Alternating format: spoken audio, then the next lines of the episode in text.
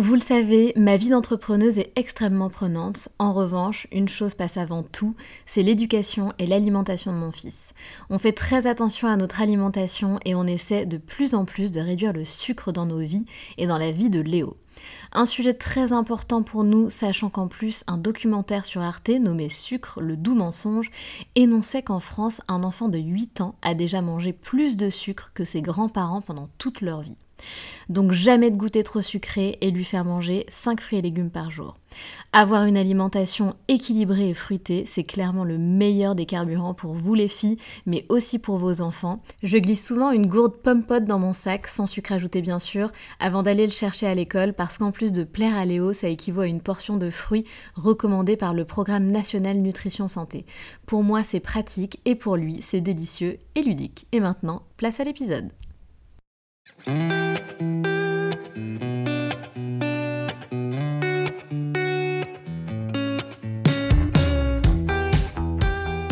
Salut, je suis Sandra et je te souhaite la bienvenue sur le podcast qui va te donner envie de réaliser tes projets et même tes rêves les plus fous.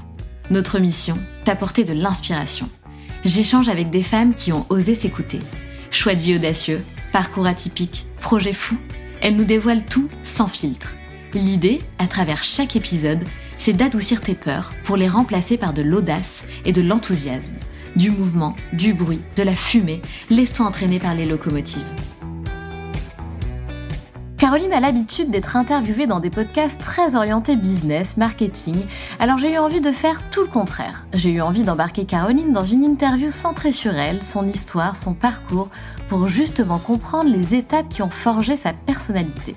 Elle n'hésitera d'ailleurs pas à nous donner les détails très précis sur certains passages clés de sa vie. Caroline se décrit comme une fan de marketing et de storytelling. Elle a toujours voulu être artiste et finalement c'est à travers le marketing qu'elle a trouvé sa voie. Comment transformer une identité et créer quelque chose de mémorable, c'est ça qui fascine Caroline. Caroline était une enfant qui voulait grandir trop vite et était clairement déjà entrepreneuse dans l'âme. Ayant un grand frère de 17 ans son aîné, elle a grandi comme une fille unique dans un monde d'adultes. Après ses études, Caroline réussit à décrocher un job à New York alors qu'elle ne parle quasiment pas anglais. Elle nous raconte comment elle a fait pour obtenir ce job et nous embarque avec elle dans son aventure new-yorkaise. Je retiens plusieurs phrases prononcées par Caroline durant cet échange et j'ai envie de les partager avec vous. Dès le départ, j'étais OK avec mon imperfection. Quand tu montres tes vraies couleurs, tu deviens invulnérable. Le fait de faire des petits jobs te donneront des dividendes pour toute ta vie. Il n'y a pas d'excuse. Si tu te donnes dix fois plus que les autres, tu peux y arriver. S'inquiéter, c'est stresser deux fois. Face à l'échec, notre premier réflexe est de se victimiser et c'est la pire attitude à avoir. Si tu penses que le problème vient des autres, alors rien ne va changer. On parle aussi de growth mindset, de burn-out et du syndrome de la meilleure élève. Et elle nous parle évidemment de sa transition de salariée à entrepreneuse. Un échange tout aussi passionnant que mon invité. Je vous souhaite une bonne écoute.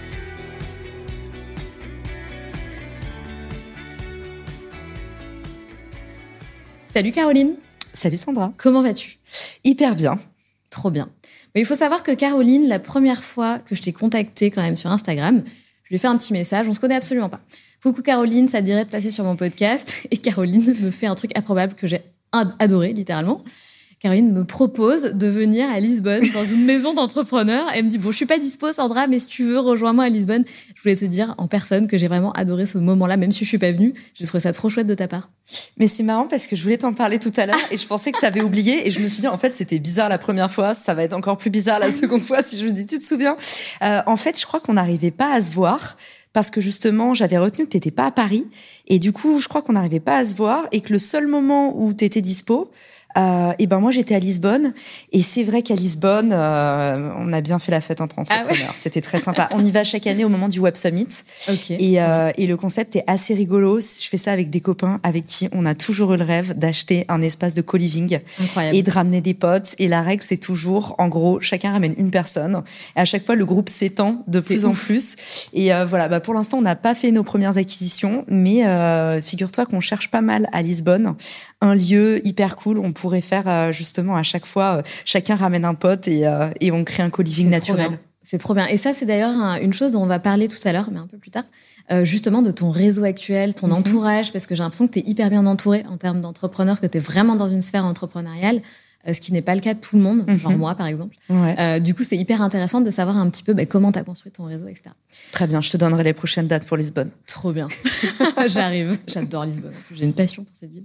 Pareil. Euh, mes premières questions, c'est la question que je pose vraiment à toutes mes invitées, Caroline. Donc, tu es obligée d'y passer. C'est une petite question très banale. C'est-à-dire, Caroline, s'il te plaît, présente-toi. En quelques mots, qui es-tu, Caroline Alors, en quelques mots, euh, on va dire que je suis une fan de storytelling, une fan de marketing. Pendant longtemps, j'ai voulu être artiste. Et en fait, quand je me suis rendu compte que j'avais pas vraiment de talent artistique, je me suis dit, qu'est-ce qu'il y a d'un peu euh, protocolaire, mais finalement pas si loin du monde artistique. Et figure-toi que c'était le marketing, qui a un côté euh, que je trouve assez magique et assez surprenant dans la façon dont ça utilise les biais cognitifs pour euh, te faire voir d'autres choses, te faire accéder à d'autres réalités. Et, et ça, j'ai toujours trouvé ça fascinant. Donc j'ai choisi le marketing, mais pas par défaut, vraiment par passion. Et ça, je pense que ça dessine un peu, on aura l'occasion d'en parler, mais tout mon parcours. Tu te définis du coup comme une fan de marketing. Ouais, je pense que mon parcours, il est hyper éclectique, mais le, le trait commun, ça a toujours été que j'ai adoré le marketing, travailler le positionnement. En fait, avant de m'occuper des gens, je m'occupais des produits. Euh, tu vois, j'ai fait des produits, j'ai fait des services, j'ai travaillé dans la grande conso, j'ai travaillé dans la mode. Le trait commun, c'est que j'ai toujours adoré, non pas la vente, mais le marketing. C'est-à-dire comment est-ce que tu peux transformer, façonner une identité et créer quelque chose de mémorable et surtout quelque chose de finalement un peu magique. Il y a beaucoup de spiritualité dans le marketing. Parce que tu vois, on donne souvent cet exemple, euh, une bouteille d'eau, tu peux la payer un bal ou tu peux la payer euh, jusqu'à C'est clair. 10 euros. Et en fait, qu'est-ce qui change? C'est le contexte, c'est euh, le mode de consommation, ça peut être aussi le packaging. Et en fait, tout ça, c'est ça s'appelle créer un imaginaire pour moi. Et du coup, c'est presque de la spiritualité. Et c'est ça que j'aime dans le marketing, c'est vraiment l'aspect transformatif. C'est même pas pécunier, tu vois. J'ai jamais eu de, de passion pour la vente. J'aime euh, j'aime cette magie euh, qui nous permet de façonner euh, un nouveau monde, comme euh, le fait l'art, par exemple.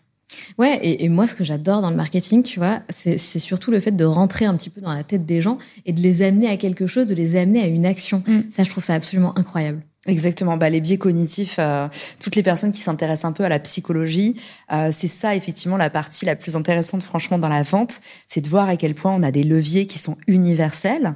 Et, euh, et aussi justement, on parlait d'Aline Bartoli tout à l'heure en off, elle a fait un super épisode de podcast sur la méthode DISC dont on a beaucoup parlé, sur euh, comment utiliser la méthode DISC pour vendre. Et euh, je trouve ça intéressant parce que tu vois, elle s'appuie sur des profils psychologiques en fonction de ta sensibilité, comment est-ce que on peut t'approcher et comment on peut réussir à te convaincre? Et en fait, ça sert pour tout dans la vie, c'est de la com. Donc, trop intéressant. Bon, et avant d'être une fan de marketing, je suis sûre que tu as quand même eu une vie, c'est-à-dire euh, une enfance, une adolescence, une préadolescence même. Donc moi, ça m'intéresse. J'adore, si tu veux, revenir vraiment, vraiment, vraiment en arrière dans le parcours, dans l'histoire de mon invité. Tu prends le, le- le point de départ de ton choix, Ouais. mais l'idée, c'est un peu de comprendre, surtout que j'ai vu euh, que tu as pas mal évolué en tant que femme, euh, en termes de confiance en toi, etc. Donc ça Ouais. aussi, c'est hyper intéressant, cet aspect-là. Euh, j'ai vu dans l'une de tes nombreuses vidéos euh, que tu étais terrifiée à l'époque de passer au tableau. C'est vraiment quelque chose qui te, qui te terrifiait. Euh, du coup, bah, explique-nous un petit peu bah, quel enfant étais-tu, de quoi tu rêvais quand tu étais petite fille, quel type d'éducation tu as reçu, qu'est-ce que tu voulais faire, qu'est-ce que tu as décidé de faire comme Mm. étude, pourquoi, comment, voilà, qu'on comprenne un petit peu ton évolution. Euh, je pense que j'ai été une enfant euh, qui voulait grandir trop vite. Ah, Et, et c'est assez rigolo parce que quand je regarde l'enfant que j'étais, je me dis, mais j'étais tellement une entrepreneur plus que maintenant. ah dingue. Euh, parce qu'en fait, j'ai j'ai eu besoin d'autonomie très vite. Et du coup, dès que j'ai été enfant, je me rappelle que je vendais des services à mes parents pour avoir les trucs que je voulais. Mais c'est pas vrai. J'avais commercialisé à ma mère, j'avais dit un massage, c'est 10 francs. Euh, si tu veux que j'aille te chercher des clopes, c'est 20 centimes. Euh, et en fait, j'avais commercialisé tout un, tout un catalogue de produits et de services. Mais tu vois, encore une fois, l'attrait, il n'était pas pécunier. C'était, l'argent, c'était un moyen de, pour moi, d'autonomie. Toujours. C'est-à-dire, quand j'avais envie d'un truc, j'étais en mode, OK, quel est le business plan que je vais pouvoir monter? Incroyable. Et, euh, et j'ai toujours aimé construire, créer, parce que j'ai toujours aimé l'accès, en fait. L'accès à des choses nouvelles, la découverte, les rencontres. Euh, et du coup, j'étais une enfant bah, assez artiste. Mais tu vois, finalement, toujours, euh, je me suis rendu compte rapidement que j'allais vendre plus cher mes massages que mes dessins, parce que je n'avais pas la fibre artistique. Et du coup, j'ai tout de suite été dans le faire. Et, euh, et donc, quel enfant j'étais euh, J'étais une enfant, je pense, euh, très éveillée. J'ai grandi dans un monde d'adulte. J'étais assez fille, enfin, j'étais fille unique. J'ai un grand frère, mais qui avait 17 ans de plus que moi. Ah, waouh Famille recomposée Pas famille recomposée. J'ai jamais vécu avec lui. C'est pour ça que je dis fille unique. D'accord. Mais évidemment, j'ai un frère, mais j'ai grandi comme une fille unique. donc, j'ai grandi seule à la maison, avec des parents qui voulaient absolument me pousser à la réussite. Donc, j'ai fait tout ce que tu veux en activité périscolaire. Euh, j'ai euh, voilà donc j'ai rêver quel type d'activité ah, J'ai tout fait franchement et en plus sans exceller donc j'admire la passion de mes parents. Euh, donc j'ai fait les échecs, j'étais ah, nulle, ouais, je comprenais pas le, le, principe même euh, du jeu en fait. Échecs. Ouais, il fallait rester assis. Moi je savais pas ah, à l'époque, j'étais pas diagnostiquée mais je suis hyper active. D'accord. Et ça m'a toujours tendu les activités de patience, tu sais. mes potes adoraient le Mikado, j'ai passé les pires soirées, je faisais de l'urticaire quand on me faisait jouer au Mikado parce que genre j'aime pas la précision, j'aime pas rester style, tu vois. Ouais, euh, j'aime pas rester immobile. Et euh, donc ils m'ont fait faire du judo, ils m'ont fait faire des échecs, euh, ils m'ont fait faire. Euh, j'ai fait quoi? J'ai fait de la flûte, j'ai fait du violon, j'ai fait du piano. Le piano, ça a duré 9 ans de oh, calvaire. Ah, quand même. Oui. euh, et voilà, du latin, du grec, tout ce que tu oh, veux. Non. Dès qu'il y avait une option, je l'avais. C'était pour toi. Ouais. Et tu, tu le vivais vraiment mal? Non, pas du tout. Non. Mais du coup, c'est marrant parce que ça a dessiné mon parcours. Euh, elle est très juste ta, ta, question et tu la poses pas par hasard. L'enfant qu'on a été, la façon dont nos parents ils nous ont entraînés à penser. Tu vois, moi j'ai toujours eu la pensée en arborescence parce que très jeune, on m'a fait euh, goûter plein de choses. On m'a emmené à l'opéra, on m'a emmené voir des ballets. Euh, en même temps, euh, on me faisait regarder des fresques de street art. Et puis je rentrais à la maison, il y avait du classique et du jazz. Et euh, ma mère elle lisait Télérama. Et en fait, j'ai été nourrie par plein de cultures différentes il y avait tout le temps du monde à la maison. Mes, mes parents étaient très mondains, avaient beaucoup d'amis. Donc j'ai été comme ça, euh, si tu veux, jeune. Euh, hyper stimulée. Hyper stimulée, ouais. Mais tu vois, à contrario, c'est marrant. Euh, moi, mes parents ont essayé de faire ça avec moi. Ah. tu vois, de, de, de m'inculquer certaines choses, de m'emmener à l'opéra, etc. de m'apprendre des choses sur l'histoire de France, ce genre de choses. Mm. Et au contraire, j'ai tout refusé en bloc. Tu vois j'ai décidé de ne pas entrer dans leur monde, dans leur sphère. Moi, ce que je voulais, à contrario, c'était vraiment ne pas grandir et rester enfant, rester une jeune fille. Je voulais absolument pas grandir. Donc c'est intéressant comment t'expliques mm. le fait que toi, justement, t'as été embarqué finalement dans le monde des adultes? Qu'est-ce qui te plaisait? Je me reconnais dans ce que tu dis. Euh, notamment, j'ai une aversion qui est très difficile à vivre à l'âge adulte pour les musées. Et euh, à l'âge où, euh, tu vois, tout le monde attendrait que j'ai une vie culturelle très épanouie, euh, où ça fait bien en soirée ou en déjeuner de dire que t'es allé voir telle expo, euh, mes parents m'ont tellement fait faire tous les musées de France et de Navarre et je devais prendre des notes. On oh m'achetait aussi des petits carnets oh euh, pour pouvoir m'occuper parce que j'étais fille unique, donc il y avait vraiment zéro distraction. Ah euh, donc du coup, bah, je recopiais, euh, tu sais, les informations qu'il y avait sur les petites fiches, sur les œuvres et tout. Et en fait, quand mes parents, même les, les départs en vacances, je, la, je les vivais hyper mal parce que mes parents, du coup, faisaient des escales par des musées. Donc il y avait non seulement genre 9 heures de voiture, mais en plus, je me tapais la tapisserie d'Amiens ou ah non, c'est trop, trop, la cathédrale d'Angers. C'était euh... et, et, du coup j'ai trop du mal maintenant à aller au bah, musée, euh, mais vraiment à tel point que c'en est une tare euh, parce que tu vois dès qu'on fait des activités un peu culturelles avec mes potes, euh, euh j'ai beaucoup de beaucoup de mal. T'en peux plus, ça. mais t'as fait une overdose, c'est tout à fait normal. C'est ça. Ouais. Donc je me reconnais dans, par certains points, euh, mais en tout cas le fait d'avoir euh, croqué différentes inspirations, c'est vrai que ça m'a donné une soif insatiable de bouger, de rencontrer, euh, de tester des choses. Et je pense que de là vient mon côté euh, aventurier et un peu touche à tout. Et un peu, ah tiens, il y a un bouton, je vais appuyer dessus. Tu vois, vraiment dans le faire, je pense. Tu prends des risques aussi. La prise de risque, l'aventure, euh, c'est ton truc. Ouais, alors ça dépend. Honnêtement, je suis pas du tout casse-cou, par exemple. Euh, J'aime pas les sensations fortes, mais dans le business, dans mon métier, euh, j'ai une curiosité insatiable et surtout beaucoup. J'amène beaucoup de légèreté dans ce que je fais. Et tu vois, toutes les deux, on est créatrices. Je pense que le premier levier qui empêche les gens d'être d'être bons créateurs ou même d'être créateurs parfois, de se lancer, c'est euh, le jugement des bien autres. Sûr. Et si je suis pas bien, qu'est-ce qu'on euh, va dire? Exactement. Et, euh, et je pense que moi, dès le départ, j'étais ok avec mon imperfection. Et on m'a tout de suite dit, c'est ok si c'est pas, euh, c'est ok si c'est pas bien là, et tu feras mieux après. Tu vois? Et je pense que là-dessus, je suis aventurière. Sur le, euh, c'est ok de pas faire tout parfaitement. Pareil. Je me reconnais beaucoup en ce que tu dis. C'est vrai que moi, la vie des autres, j'en ai vraiment. Mm. Et plus, si tu veux, plus j'avance dans mon aventure entrepreneuriale, plus j'en ai rien à foutre. C'est vraiment, mais c'est un truc de dingue. J'en ai bien, vraiment parfois, rien à faire. Parfois, ça s'inverse, Sandra. Donc, c'est bien que tu dises ah. ça parce que, euh, tu sais, il y a toujours les deux tendances. Il y a des personnes, en fait, qui vont, euh, avec l'expérience, devenir de plus en plus aware.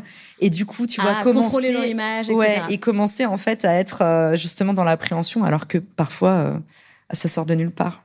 Ouais, et puis bah, on en parlera tout à l'heure aussi parce que je sais que tu es très personal branding, etc. Ça mhm. fait partie un peu de, de tes expertises. Euh, mais moi, je pars du principe, tu vois, en tout cas, enfin, en tout cas pour moi, le, mon bon personal branding à moi, mhm. c'est vraiment d'être authentique, tu vois. J'ai besoin de connecter avec mon audience, avec ma communauté et d'être moi-même. Enfin, je ne pourrais mhm. pas, si tu veux, contrôler mon image à 100% pour juste être dans la représentation et dans l'image de quelque chose. C'est pas possible. Mhm. C'est pas possible. Mais c'est bien, enfin, ça s'appelle l'intégrité pour moi. Et, et c'est le fait que, en fait, ton image est indissociable de toi. Moi non plus, j'ai jamais compris. Euh, il y, a, y, a, pas longtemps, on m'a dit, euh, oui, mais en fait, ce qui est bien euh, en ligne, c'est que quand t'as un hater, en fait, c'est pas toi qui l'attaque, c'est ton personnage. Et je disais, mais ah ouais, non. j'ai pas de personnage. Enfin, je vois pas du tout les choses comme ça, de genre mon avatar en ligne. enfin, tu vois, je pas du tout. Pas du tout. Euh, donc, je trouve que ce que tu me dis, en tout cas, et pour avoir bien euh, euh poncé la l'aspect euh, personal brand, je pense que c'est la façon la plus saine euh, de raisonner, de pas faire trop de différence finalement. Alors non pas entre vie privée et vie publique, il y a des choses qui appartiennent au domaine mhm. privé, mais euh, tu vois, ne pas voir différentes, euh, ne pas montrer différents visages, ne pas ne pas craindre en fait que du coup parce que tu te montres vrai, tu es plus vulnérable. Moi, je pense que c'est l'inverse. Je pense que quand tu montres tes vraies couleurs, tu deviens invulnérable en fait. Mais, bien sûr. mais dans, dans l'imaginaire des gens, souvent, tu vois, j'ai ce type de réflexion où on me dit en fait, je me blinde, je crée un personnage et, et je pense que c'est là où c'est contre-intuitif. Ouais. Erreur. Ouais, non, je pense totalement comme ça. Mm. Et je pense que plus tu es vulnérable, plus tu montres ta part de vulnérabilité, plus c'est une force, plus, tu, plus c'est une force, pardon, et plus tu deviens forte. Tes parents, quand tu étais petite, du coup, ils avaient a priori beaucoup d'ambition pour toi. Ouais. Qu'est-ce qu'ils avaient prévu pour toi, du coup? Alors là-dessus, j'ai été tranquille. C'est juste ah, que j'ai eu des parents hyper bobos et, euh, et, et, je pense que euh, euh, du coup, ils m'ont eu tard.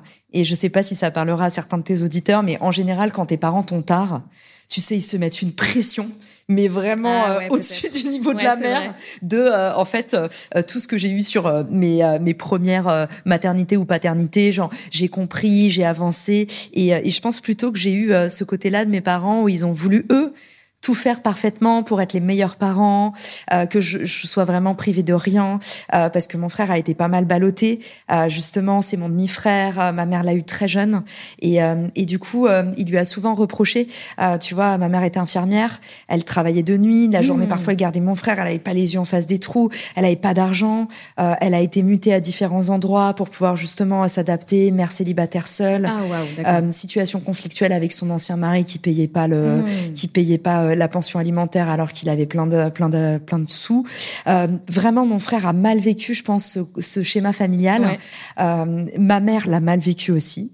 Et je pense que du coup, quand je suis arrivée, mes parents se sont dit là, il faut qu'on fasse. Euh, ouais, il faut exactement. On donne c'est la last, last call. Et, euh, et donc voilà, moi, par contre, ils m'ont pas mis euh, honnêtement pas de pression qui ne soit pas saine, tu vois. C'est-à-dire mes parents m'ont jamais dit euh, écoute, on est euh, notaire depuis huit ans dans la famille, donc c'est important que tu aies ton propre clerc de notaire.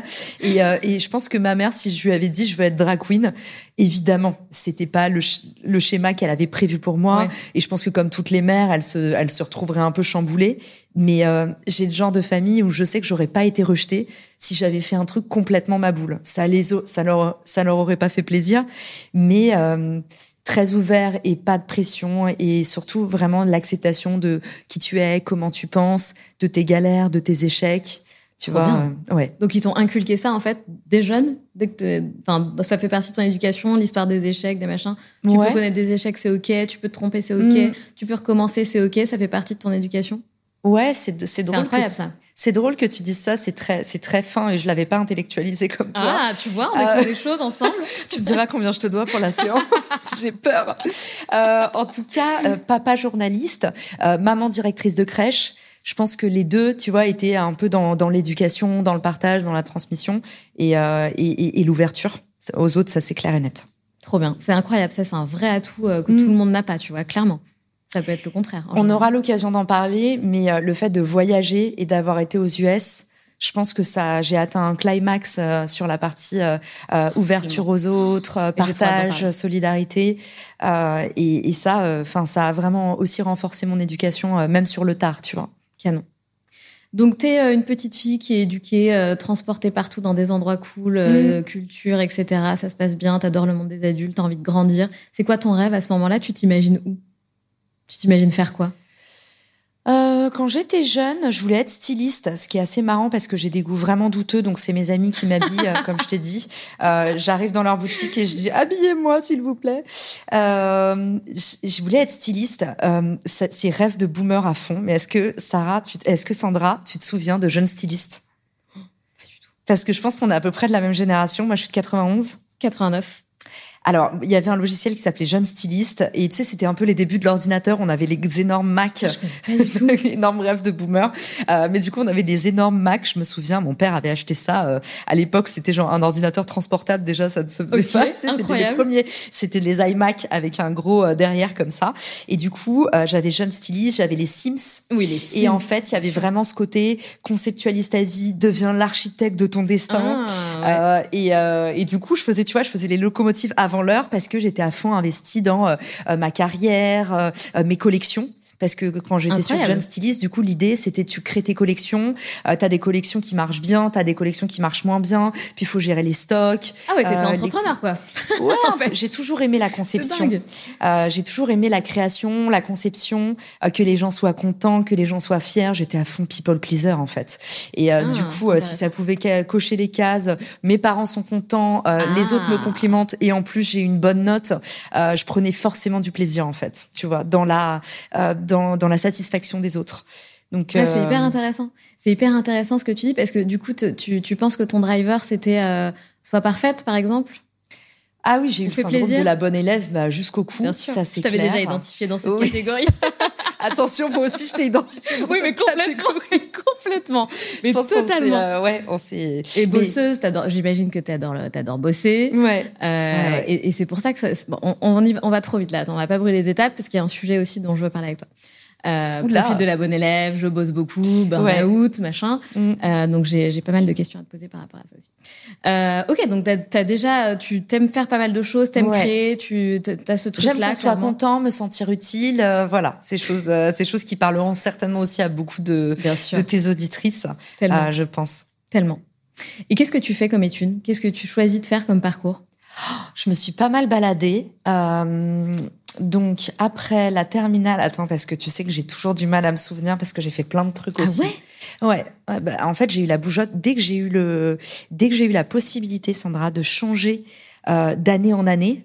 Tu sais quand t'es, en fait, quand c'est tes parents qui décident les collèges, les lycées, les primaires, ben moi je faisais tout d'un coup quoi. J'étais toujours au même endroit et sauf que j'avais tellement la bougeotte que moi au bout d'un moment, enfin tu vois quand j'y repense, le collège, tu te tapes quand même euh, et le lycée euh, trois quatre ans d'affilée euh, pour ceux qui redoublent, ça peut être jusqu'à 5. Je me dis, dans le même écosystème, avec les mêmes profs que tu retrouves d'année en année, enfin peut-être il y en a qui nous écoutent, qui ont eu des grands collèges, des grands lycées, pas moi.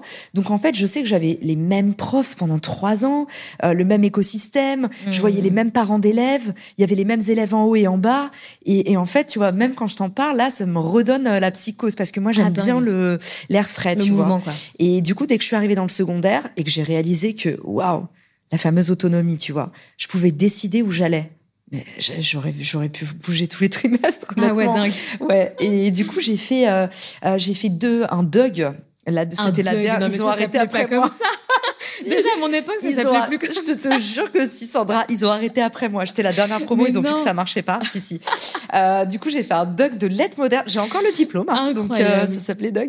Euh, lettres modernes communication.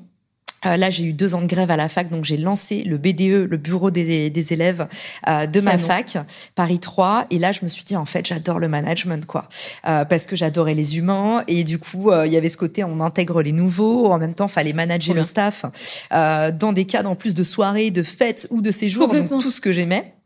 Et, et, donc, en fait, je me passionne pour mes activités au BDE. Et là, je me dis, en fait je voulais pas trop faire comme mon père parce que j'avais encore un petit peu euh, l'instinct de contradiction à ce moment-là au sortir du lycée archi privé où il m'avait inscrite pour me venger. Euh, J'étais partie dans le public et j'avais dit non, je ne ferai pas Sciences Po. Sauf que là, en fait, je suis un peu rattrapée par le fait que j'adore la communication comme mon père, le journalisme. Et euh, du coup, à ce moment-là, je fais une alternance. Euh, je fais une alternance chez Virgin et une école de commerce et euh, je, fais, juste un an, c'était génial. Mon boulot, c'était d'être rédactrice euh, web. Et du coup, ce que je faisais, c'était euh, rédiger des, euh, des chroniques de concerts. c'est pas des chroniques, pardon. Improbable. C'est encore hyper boomer. Attends, comment ça s'appelait? Des billets? Des résumés? Ouais. En fait, j'allais à mon... Une programmation? mon... Ouais, mon taf, c'était euh, tous les soirs, on me filait des billets pour aller voir des concerts et je devais écrire ah, des articles de blog, okay, okay, tu vois. Des articles de blog, faire des posts sur les réseaux sociaux et tout. Et du coup, j'étais social media manager chez Virgin. Euh, Virgin Mega, Virgin Mega Store à l'époque. Tous les trucs que j'ai fait sont fermés. Les Doug, Virgin oh, Mega Store. à chaque fois, ils étaient là. C'est la dernière année, les gars. Ça périclite trop. Regardez avec qui on se retrouve. Euh, donc, du coup, dernière année de Virgin Megastore, les magasins. Et c'était hyper rigolo parce que mon boss détestait les réseaux sociaux. Et du coup, dès que je suis arrivée, il m'a dit, vas-y, la jeune, fais mon taf. Et ça, c'était mon rêve à l'époque. Donc, il m'a filé un, un, appareil photo incroyable. Et, euh, et en fait, euh, je crapahutais. Euh, il me filait tous ces, toutes ces places de concert et tout parce que lui, en fait, euh, on avait rien à faire de faire un concert par soir. Et, euh, et du coup, carte blanche. Et comme tu l'as dit tout à l'heure, moi j'adorais bosser, donc je demandais limite la permission de pouvoir bosser plus et de faire des heures sup. Je savais même pas que ça s'appelait des heures sup à l'époque. Euh, mais du coup, euh, je me, je fais une alternance incroyable et après j'ai fait un master euh, stratégie de branding, euh, du coup, euh, en école au CELSA, donc entre le privé et le public cette fois. Okay. Euh, et j'ai adoré cette dernière expérience parce que je me suis fait mes meilleurs amis parce que c'était très hétéroclite. Tu vois, ce que j'ai reproché à la fac et à l'école de commerce, c'est que j'ai eu des profils à chaque fois très uniforme. Les gens avaient fait les mêmes choses, euh, avaient les mêmes horizons, les ouais, mêmes backgrounds. Et euh, je suis arrivée au CELSA et c'est, je pense, c'est parce que c'est une école sur concours et avec un concours euh, drastique, j'ai eu des profils incroyables. Des gens qui venaient de philo, euh, des gens qui enfin, vraiment, les gens venaient de partout, euh, avec tout type de background socioculturel, avec tout type d'expérience. Et, euh, et là, ça a été hyper fertile en fait, parce que moi, ce que j'aime, c'est, c'est des profils qui sont très différents. Et c'était mes meilleures années, et c'est là où je me suis fait mes meilleurs amis. Ouais, c'est marrant que tu dises ça, parce que tu vois, pareil, moi, j'ai fait une école de commerce. Et je trouvais que c'était effectivement des, tous des copies conformes. Ouais. Et ça manquait de profils atypiques. Moi, j'ai toujours été attirée par les gens un petit peu atypiques, les gens mmh. un petit peu artistes, les gens un petit peu différents, tu vois. Alors que je suis pas forcément différente mmh. ou atypique. Euh, j'ai des côtés un petit peu. On a tous plusieurs côtés, hein, donc mmh. j'ai clairement plusieurs côtés, ça c'est clair. Euh, mais du coup, en école de commerce, je me sentais pas à ma place du tout. Ouais, bah, je peux comprendre. Moi, je, c'est, c'est, je me, je me sentais euh, limitée dans mes capacités. Tu, tu, vois, je me, ouais. suis, je me suis marrée parce que tout est fait pour que tu te marres. Il y a une vie de campus, euh, euh, les gens sont hyper sympas, euh, tout le monde te ressemble. Donc en fait, t'es un peu comme dans les bulles d'opinion sur les réseaux sociaux. Finalement, il n'y a pas, il a pas de, de challenge. mais j'ai senti que je plafonnais parce que pas de limite d'horizon. Et en fait c'est pour ça aussi, tu vois, les jobs étudiants, c'était ma bouffée d'oxygène quand j'étais ouais, en école. Bah bien sûr. Le soir, je bossais à l'opéra. J'étais ah ouais? à l'opéra de Paris. Et là, euh, en fait, euh, le soir, du coup, c'était un job où il y avait que des artistes. Et du coup, le soir, j'étais avec un mec, je me souviens encore. Euh, je tombais pratiquement tout le temps avec lui parce que j'adorais faire les vestiaires, moi. Déjà, j'adorais les vestiaires. pour parler aux gens, pour mon côté jeune styliste aussi, parce qu'il y avait tout le temps des ah beaux oui, vêtements. il y avait des vêtements qui sentaient trop bon. Non, mais ça, il va falloir que tu fasses quelque chose en lien avec ça. C'est pas possible. et pourtant, et pourtant, je te dis vraiment, j'ai un problème avec les sapes. Euh, c'est un de mes problèmes ouf. vraiment numéro un euh, euh, sur ma marque personnelle. Et c'est, important l'image justement, euh, les couleurs que tu mets, ouais, les vêtements, sûr. les formes. Et je suis, euh, je me fais accompagner là-dessus parce que je suis très mauvaise. Mais en tout cas, j'ai toujours aimé, tu vois, la, la texture. J'ai toujours aimé les, les, belles choses. Et le vestiaire de l'opéra, il y a que des euh, euh, des beaux vêtements qui Ah sentent bah bon. oui. et puis et c'est le moment où en fait les gens aussi pour moi mais c'est un peu perché ce que je vais te dire mais je trouve que le moment où t'enlèves tes vêtements tu t'installes vraiment.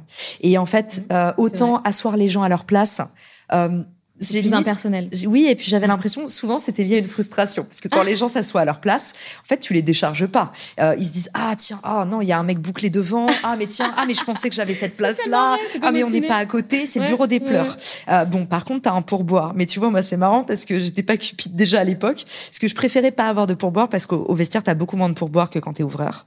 Surtout quand t'es ouvreur en orchestre où franchement, euh, là, tu doubles ton salaire.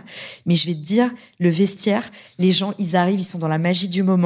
Euh, ils laissent euh, leur fourrure, ils laissent leurs beaux vêtements et en fait, c'est le moment où tu vois, ils ont une petite coupe de champagne à la main et ils sont en train de kiffer leur moment. Donc ça, euh, ça j'aimais bien. Et ce qui était sympa aussi, c'est que qui dit vestiaire dit un bureau pour travailler. Et oui, pendant que les autres ouvreurs sont sur une chaise, bah quand t'es au vestiaire, t'es en mode royal au bar avec ton ah. bureau. Incroyable, t'avais pensé à tout. Hermione Granger, la bonne élève. euh, donc du coup, j'adorais le vestiaire, qui est un endroit que personne n'aimait euh, parce que bah c'est sombre. Euh... Carrément. Non mais c'est ouf. Mais tu sais quoi, t'as réussi à me décrire un truc qui me semblait anodin, tu vois, en une expérience incroyable en fait. Bah, c'est génial. C'est ton taf en fait, c'est le marketing. Voilà, peut-être c'est ça. Tu me, tu me flattes. En tout cas, euh, chose rigolote, je me souviens du coup, je tombais toujours avec le seul mec avec moi qui voulait faire les vestiaires et, et lui, il faisait de la musicologie et il écrivait des, des musiques. Mais ça m'avait, ça m'avait scié à l'époque. Il écrivait des musiques comme, tu sais, moi j'écrivais mes cours. Et lui, en fait, il écrivait des, il dessinait des croches, des trucs. En fait, il avait des musiques dans la tête. Et, euh, et voilà. Et tout, ça m'avait marqué. Et, euh, et justement, l'opéra et les jobs étudiants que j'ai fait, j'ai aussi fait des trucs moins glamour. J'ai bossé dans une sandwicherie, j'ai fait des bars à salade, j'étais employée polyvalente. Et pourquoi tu bossais? Parce que tu avais besoin d'argent ou tu avais besoin de bosser? Enfin, tu avais envie de bosser? Euh, alors déjà, dès que je suis partie de chez mes parents, et je suis partie très jeune de chez mes parents. T'es partie à quel euh, âge? Pour aller euh, en internat dans un premier temps, 16 ans. Et en fait, après, j'ai tout de suite euh, eu mon appart. Et du coup, le ah deal, c'était mes parents payaient mon appart, mais tout le reste, c'était moi. Sauf que toi et moi, on sait qu'en fait, hors le loyer, on dépense plein d'argent dans notre vie quotidienne. Euh, le repas du midi, euh, le repas du soir, les sorties avec les copains, les cinémas, tout. Donc en fait, je bossais et tu vois, même, je me souviens que l'opéra, j'avais l'impression de bosser presque à temps plein, presque tous les soirs. Et au final, je pense que je gagnais 700, 800 euros par mois. Euh, pour un job intense pratiquement tous les soirs. Euh, bon. Bah ouais, enfin on le sait. Voilà. Donc même si tes parents te payent ton loyer, euh, t'es euh, es un peu. En tout cas, moi j'étais obligée de travailler et, euh, et j'imagine même pas ceux qui n'ont pas le confort que dont moi j'ai bénéficié, tu vois, parce que vivre à Paris c'est compliqué. Mais du coup voilà, j'aimais aussi beaucoup les jobs étudiants parce que je te dis, ça me faisait sortir de euh, de mon cocon et je pense aussi ça m'a énormément endurci et euh, j'ai beaucoup fait de, justement de vidéos là-dessus, sur les jobs de merde, qui sont des jobs peu rémunérateurs, mais qui vont donner des dividendes toute ta vie. Et moi, le, tu vois, le fait d'avoir distribué des tracts sous la pluie, le fait d'avoir euh, euh, fait du babysitting jusqu'à pas d'heure, ça m'a donné un sens du service où, franchement, pour me faire craquer, pour que je réponde mal à quelqu'un, que je perde mon sang-froid, il faut vraiment y aller, tu vois. Et, et, je pense. Ah ouais. C'est hyper important. Ça, ça paye des dividendes tout Et même, ça te donne, moi, je trouve que ça te donne vraiment le sens du travail. Tu vois, moi, j'ai mm. bossé tous les étés sur des plages, euh, pareil, j'ai fait des jobs, euh, pas étudiants, mais des jobs en école de commerce. Là, tu pouvais faire des. Putain, je sais plus comment ça s'appelle. Oui, ouais, les euh, guides. ouais, tu faisais, tu faisais les mops, Tu faisais la, la serpillière dans la, à la cafette. tu vois le job de série télé mais là. Oui, mais non. mais j'ai distribué des flyers, je travaillais à des, chez Decathlon. Enfin, j'ai fait plein de petits trucs pour obtenir. Parce que pareil, tu vois, ma mère, elle me donnait un objectif. Enfin, j'avais un objectif. Ma mère me disait, OK, tu veux faire un échange, un échange aux US, pas de problème. Mhm. Prouve-moi que tu veux le faire et que tu vas aider aussi, tu vas mettre un petit pécule de ta mhm. poche. Et je trouve ça hyper important de donner la valeur, tu vois, du sens du travail à tes gosses. Et, mhm. pour moi, ça n'a pas de prix, ça. Et tu vois, aujourd'hui, c'est un truc qui te sert vachement dans ton aventure entrepreneuriale, dans ta carrière d'ailleurs. À quel moment t'es partie à New York d'ailleurs? Et pour y faire quoi Je pars à New York à la fin. Du coup, c'est mon stage de fin d'études. C'est mon stage de fin d'études, donc master 2. Euh, je dois avoir euh, 21 ou 22 ans. Ok. Euh, on est en 2012. Hyper chaud de trouver des stages euh, à New York parce que je peux dire que j'ai cherché. Hein, c'était mon dream absolu. Ouais, c'était payé. Ouais, un stage payé, tu vois. Ouais. Des stages pas payés, pas de problème. Là, tu pourrais en trouver, mais putain. Euh, ouais, c'était dur. C'était dur parce que j'avais un très mauvais niveau en anglais. Mais je me suis tellement arrachée que j'ai trouvé non pas un stage, mais un job. Donc, mais petit. Truc de dingue. Petit, oui, mais petit disclaimer. En fait, il n'y a pas d'excuse. si tu te donnes vraiment dix fois plus que les autres. Et franchement, j'étais, euh, j'ai été énormément raillée, mais euh, raillée, c'est un peu péjoratif. Euh, euh, mes potes ont explosé de rire quand ils ont appris que j'avais décroché un job à New York. Ils m'ont dit, Caro, t'es la pire imposture. Parce que honnêtement, Sandra, et c'est pour ça que je dis, si je l'ai fait, vous pouvez le faire, et que je veux vraiment envoyer ce message de, en fait, tu peux être la pire et décrocher le meilleur truc. J'avais un niveau catastrophique en anglais aussi, en partie parce que toutes mes études sup, j'étais le soir à l'opéra, à la fac. Les cours d'anglais étaient le soir. Je me suis fait deux ans et demi sans cours d'anglais. Laisse tomber. Ouais, J'ai creusé ma tombe. Donc, Ah, je suis arrivée après dans cette école, dans, au CELSA, où le niveau était hyper exigeant. Et en fait, je me suis retrouvée avec des notes, mais je me demande si j'avais pas deux ou trois. Enfin, vraiment, Mmh, les profs et un écart incroyable parce qu'à côté, dans les autres matières, euh, je carburais. Mais l'anglais, j'ai eu du mal à rattraper mon retard avec des élèves qui avaient tous fait des stages à l'étranger, des immersions ou qui avaient des parents qui avaient des jobs de ouf et qui les avaient mis dans des écoles, euh, tu vois, euh, bilingues et tout. Et là, je me prends la réalité en pleine face que je suis vraiment pas au niveau en anglais. Et ce que j'ai fait, c'est que j'ai juste bossé comme un chien pour avoir ce stage qui était Mmh, qui du waouh. coup était un espèce de de CDD de six mois euh, chez Volvic à l'époque. Et ce que j'ai fait c'est quand j'ai préparé les entretiens je me revois encore Sandra. Tu vois il y avait un, un grand espace devant mon bureau. En fait j'avais fait comme tu sais dans les services clients ils créent des arborescences. Si X alors tu dois dire X. Si le client vous dit je veux être remboursé de tel plan, demandez-lui ça. Moi, j'avais créé une feuille de route. Tu sais, ou aussi euh, l'autre image que j'ai, c'est les tueurs en série. Tu sais, Oui, ils mettent quand ils veulent, quand Ouais, ils veulent sûr. te traquer et t'attraper, ils mettent, tu sais, des liens Oui. en disant voilà, la Sandra, le matin, elle va dans telle boulangerie, après elle va là. Moi, j'avais fait ça sur mon entretien. C'est-à-dire que j'avais tout cartographié pour que même avec un niveau d'anglais éclaté au sol, je fasse illusion comme jamais. Donc Mhm. j'avais mis toutes les questions types. Je m'étais entraînée, j'avais préparé, j'avais fait des faux entretiens avec des amis de mon entourage qui étaient bons. Je leur avais dit vas-y entraîne-moi, pose-moi les questions dures. Toute la fiche de poste, je l'avais screenée, j'étais allée regarder des entretiens types sur ce cette fiche de poste et tout. J'ai bossé comme une cinglée. Et quand j'ai décroché du coup non pas ce stage mais euh, un job, mes potes étaient là, c'est pas possible. C'est un truc de malade. c'est un truc de malade. Vraiment. Et même, il se marrait parce qu'il me disait, mais comme, à quel point tu vas arriver là-bas et tu vas être dans la merde? Sauf que ça, c'est un, vraiment un bon hack qu'on peut donner. C'est, je m'inquiète jamais jusqu'à ce que je sois à l'étape d'après.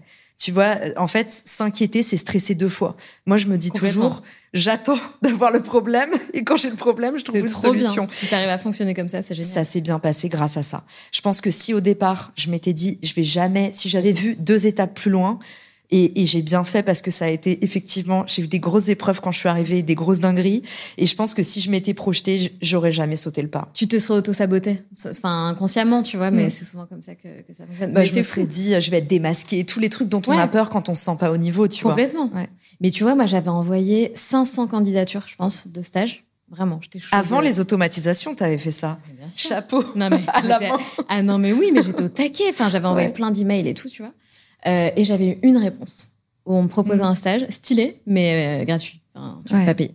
Donc, j'y étais pas allée, mais c'était vraiment mon rêve absolu de bosser à New York ou d'avoir un stage à New York. tu Mm. vois. Et vraiment, c'était très, très dur à l'époque. Donc, franchement, chapeau. Chapeau, chapeau, parce que oh, c'est super chaud, quoi. C'est, j'ai vraiment, euh, enfin, c'était, c'était mon objectif et un, un bon, euh, je pense, à un bon conseil qu'on peut donner aussi et qui a énormément marché à New York, c'est de ne pas attendre le déclaratif, ne pas attendre que les jobs sortent, euh, parce que souvent, les bons jobs, il faut les créer, il faut les ouvrir, il faut les déclencher. Et en fait, quand les jobs sortent, c'est valable aussi en France d'ailleurs parfois, notamment dans les grands groupes. On m'avait beaucoup fait ce retour. Quand les jobs sortent, parfois ils sont déjà pourvus, mais ils sont obligés de les Mmh. publier. Du coup, il faut faire attention à ça. Et moi, ce que je faisais, en en tout cas sur la ville de New York, le conseil que je peux vous donner, c'est que les opportunités, il faut aller les déclencher. Et Mhm. moi, le truc qui marchait hyper bien pour déclencher des entretiens, mettre le pied dans la porte, même si ça marche pas cette fois, on va vous recontacter peut-être dans deux, trois ans, mais ça vous fait vraiment un bon réseau. C'est d'envoyer des automatisations et de dire j'ai eu des idées pour votre société. Voilà, je suis euh, euh, Sandra, spécialiste euh, en marketing d'influence. J'ai eu l'idée d'une opération d'influence qui pourrait super bien marcher pour votre marque. Avez-vous, auriez-vous 15 minutes pour en parler? Je peux aussi vous envoyer directement ma présentation si vous préférez. Là, le mec, il reçoit ça, il se dit, wow, la meuf, elle est tellement énorme. motivée. Mm. Elle est, et en fait, derrière, comme je te dis, tu travailles pas jusqu'à l'étape d'après. Comme ça, tu travailles pas pour rien. Donc à partir de là, je vais aller envoyer 500 candidatures. J'allais avoir peut-être 10 réponses. Oui, envoyez-moi vos idées. Et là, en fait, bah, je bossais euh, genre 5 heures par candidature s'il fallait, mais je me disais, go get that job, tu vois. C'est dingue. Et, et, ça, ça a super bien marché. J'ai fait ça pendant 8 ans parce que je suis restée euh, aux US. Enfin, pas pendant 8 ans, on continuera. Sandra, se dit, attends. ça tous oh les my soirs. God. mais à chaque fois que j'ai cherché ouais. euh, de, des jobs aux US, et c'est grâce à ça que je suis restée aussi longtemps. Euh, donc, j'ai eu 4 jobs, 4 ou 5 jobs différents. Et à chaque fois, j'ai utilisé ouais. ce, ce cette technique et c'est ce qui m'a donné les meilleurs résultats. Et c'est là où les gens étaient là. Ah, ben, vous avez le nez fin parce qu'en fait, euh, euh, bah, on va euh, dans pas longtemps euh, recruter là-dessus. Et tu vois, ils, parfois, enfin, Emma et Chloé, ils m'ont rappelé quand même un an et demi après. Donc tu vois, ça sert pas à rien de passer les entretiens, même si tu te dis que euh, dans, dans l'idéal, là dans l'idéal, tu cherches un truc maintenant. Bien sûr. Euh, c'est une bonne technique pour. c'est hyper intéressant. Ouais. Et c'est fou que tu avais déjà ce process-là aussi jeune. Parce que finalement, tu arrivé à New York, tu étais hyper jeune. Oui, mais stratégie du désespoir. En fait, c'est ouais, dos au mur, tu vois. non, franchement, c'est hyper intelligent. Tu vois, c'est mature. Tout le monde n'a ouais. pas cette. Moi, j'avais envoyé 500 candidatures. Oh, bah, ça marche pas, tu vois. tu vois ce que je veux dire? Après, ouais. tu passes à autre chose et next. Et pour autant, je pense que j'étais assez déterre, mais j'étais pas aussi déterre que ça. Pas du tout. J'avais pas encore ce, ce process mental. Tu vois, cette logique-là, je l'avais pas encore. Ou alors, c'est parce que tu vois, moi, je suis arrivée à New York. La première fois, mon premier job, je l'ai pas trouvé comme ça. Je l'ai trouvé via mon réseau. Euh, et après avoir été à New York, j'ai compris comment ça fonctionnait. J'ai déjà eu la première info que en fait les jobs quand ils sont publiés, un tiers sont pourvus. Et j'étais là, ok. okay. Donc tu vois, en fait, j'ai ouais, appris ouais, aussi en faisant et en parlant tu vois, enfin meilleur conseil aussi pour aller trouver des jobs, euh, aller voir les gens qui euh, qui recrutent dans vos secteurs et demandez-leur qu'est-ce que tu regardes, qu'est-ce qui est important, est-ce que c'est important de poster sur LinkedIn, c'est important d'avoir une newsletter, on s'en fiche de ça, euh, qu'est-ce qui compte en entretien, mmh. la tenue, le truc et en fait tu vas prendre plein d'infos et derrière il suffit de de répondre à la demande en fait comme dans l'entrepreneuriat. Ouais. Euh, les Américains, on adore leur mindset. J'imagine mmh. que tu as adoré, j'imagine que tu as oui. appris plein de trucs. Ça dépend lesquels. Bien sûr. Qu'est-ce que tu retiens d'un point de vue état d'esprit, philosophie de vie de ton expérience aux US je retiens un optimisme euh, à toute épreuve. Et c'est vrai que euh, pour le coup, j'aime pas faire l'apologie des États-Unis parce qu'ils font plein de choses pas bien. Bien sûr. New York, c'est vraiment un monde à part. Euh, moi, j'ai vraiment été dans une bulle euh, du genre quand Trump a été élu, les gens pleuraient dans la rue parce qu'en fait, il y a vraiment New York est un cocon où il y a énormément euh, de méritocratie, d'ouverture d'esprit.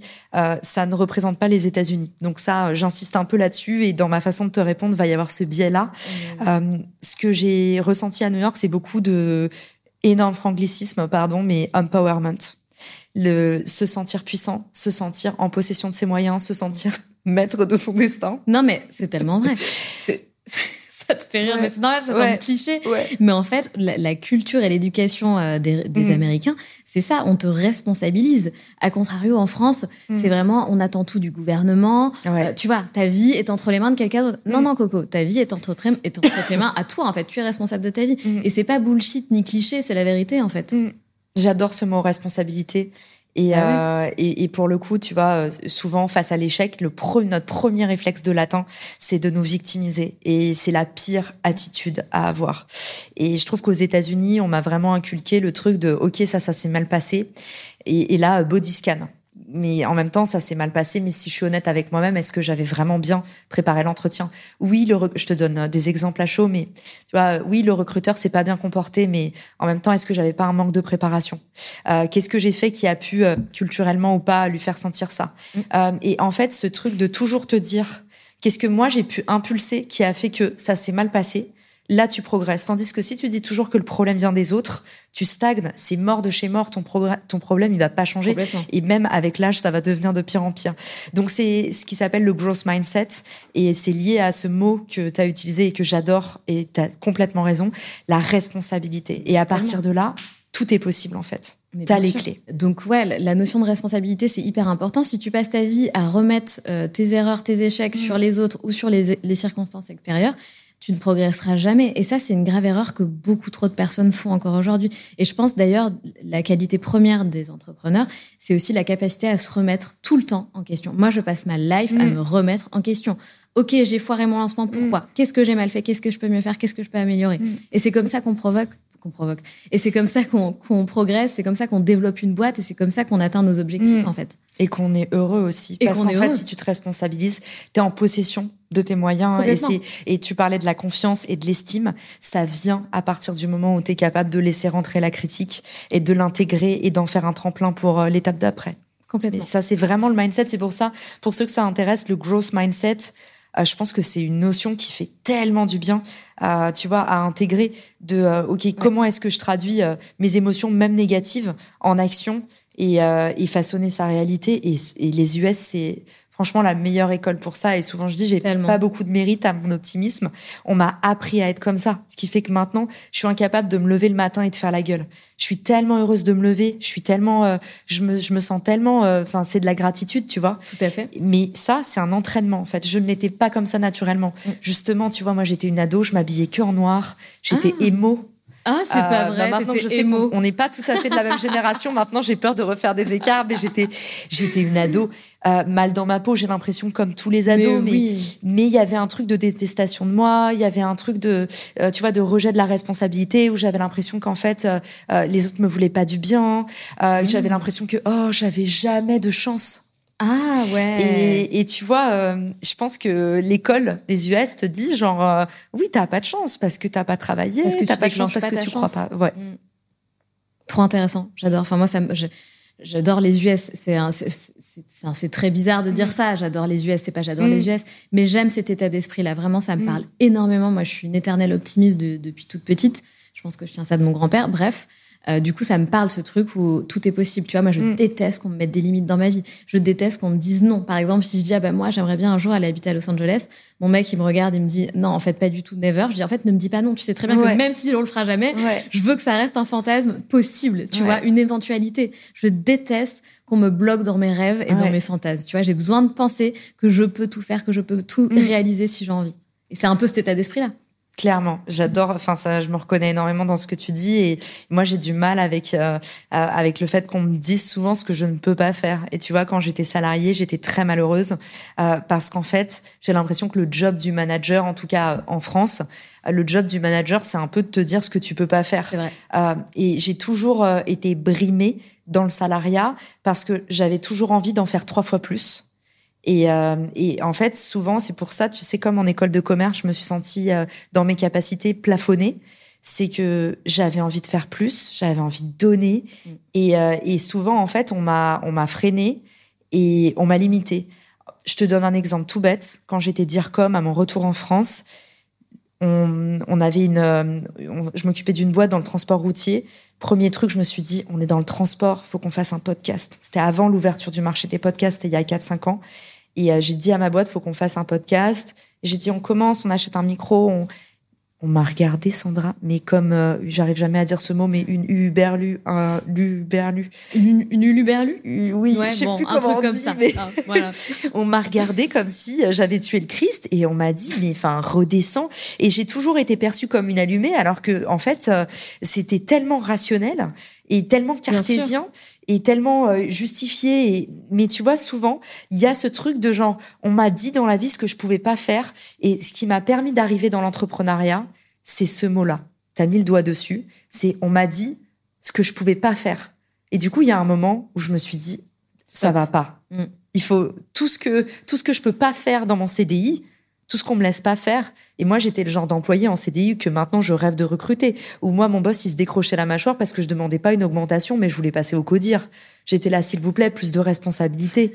euh, et, et, et ça lui faisait pas plaisir. Oh God. Ça ne faisait pas plaisir et il était plutôt là en mode calme tes ardeurs. Ici, il y a, euh, enfin, c'était un gros groupe, donc tu vois, c'était, ça, ça faisait peur. Il aurait préféré que je demande une augmentation, mais même un truc aberrant, c'était mieux que euh, que de demander en fait des responsabilités et qu'il y ait plus de croissance.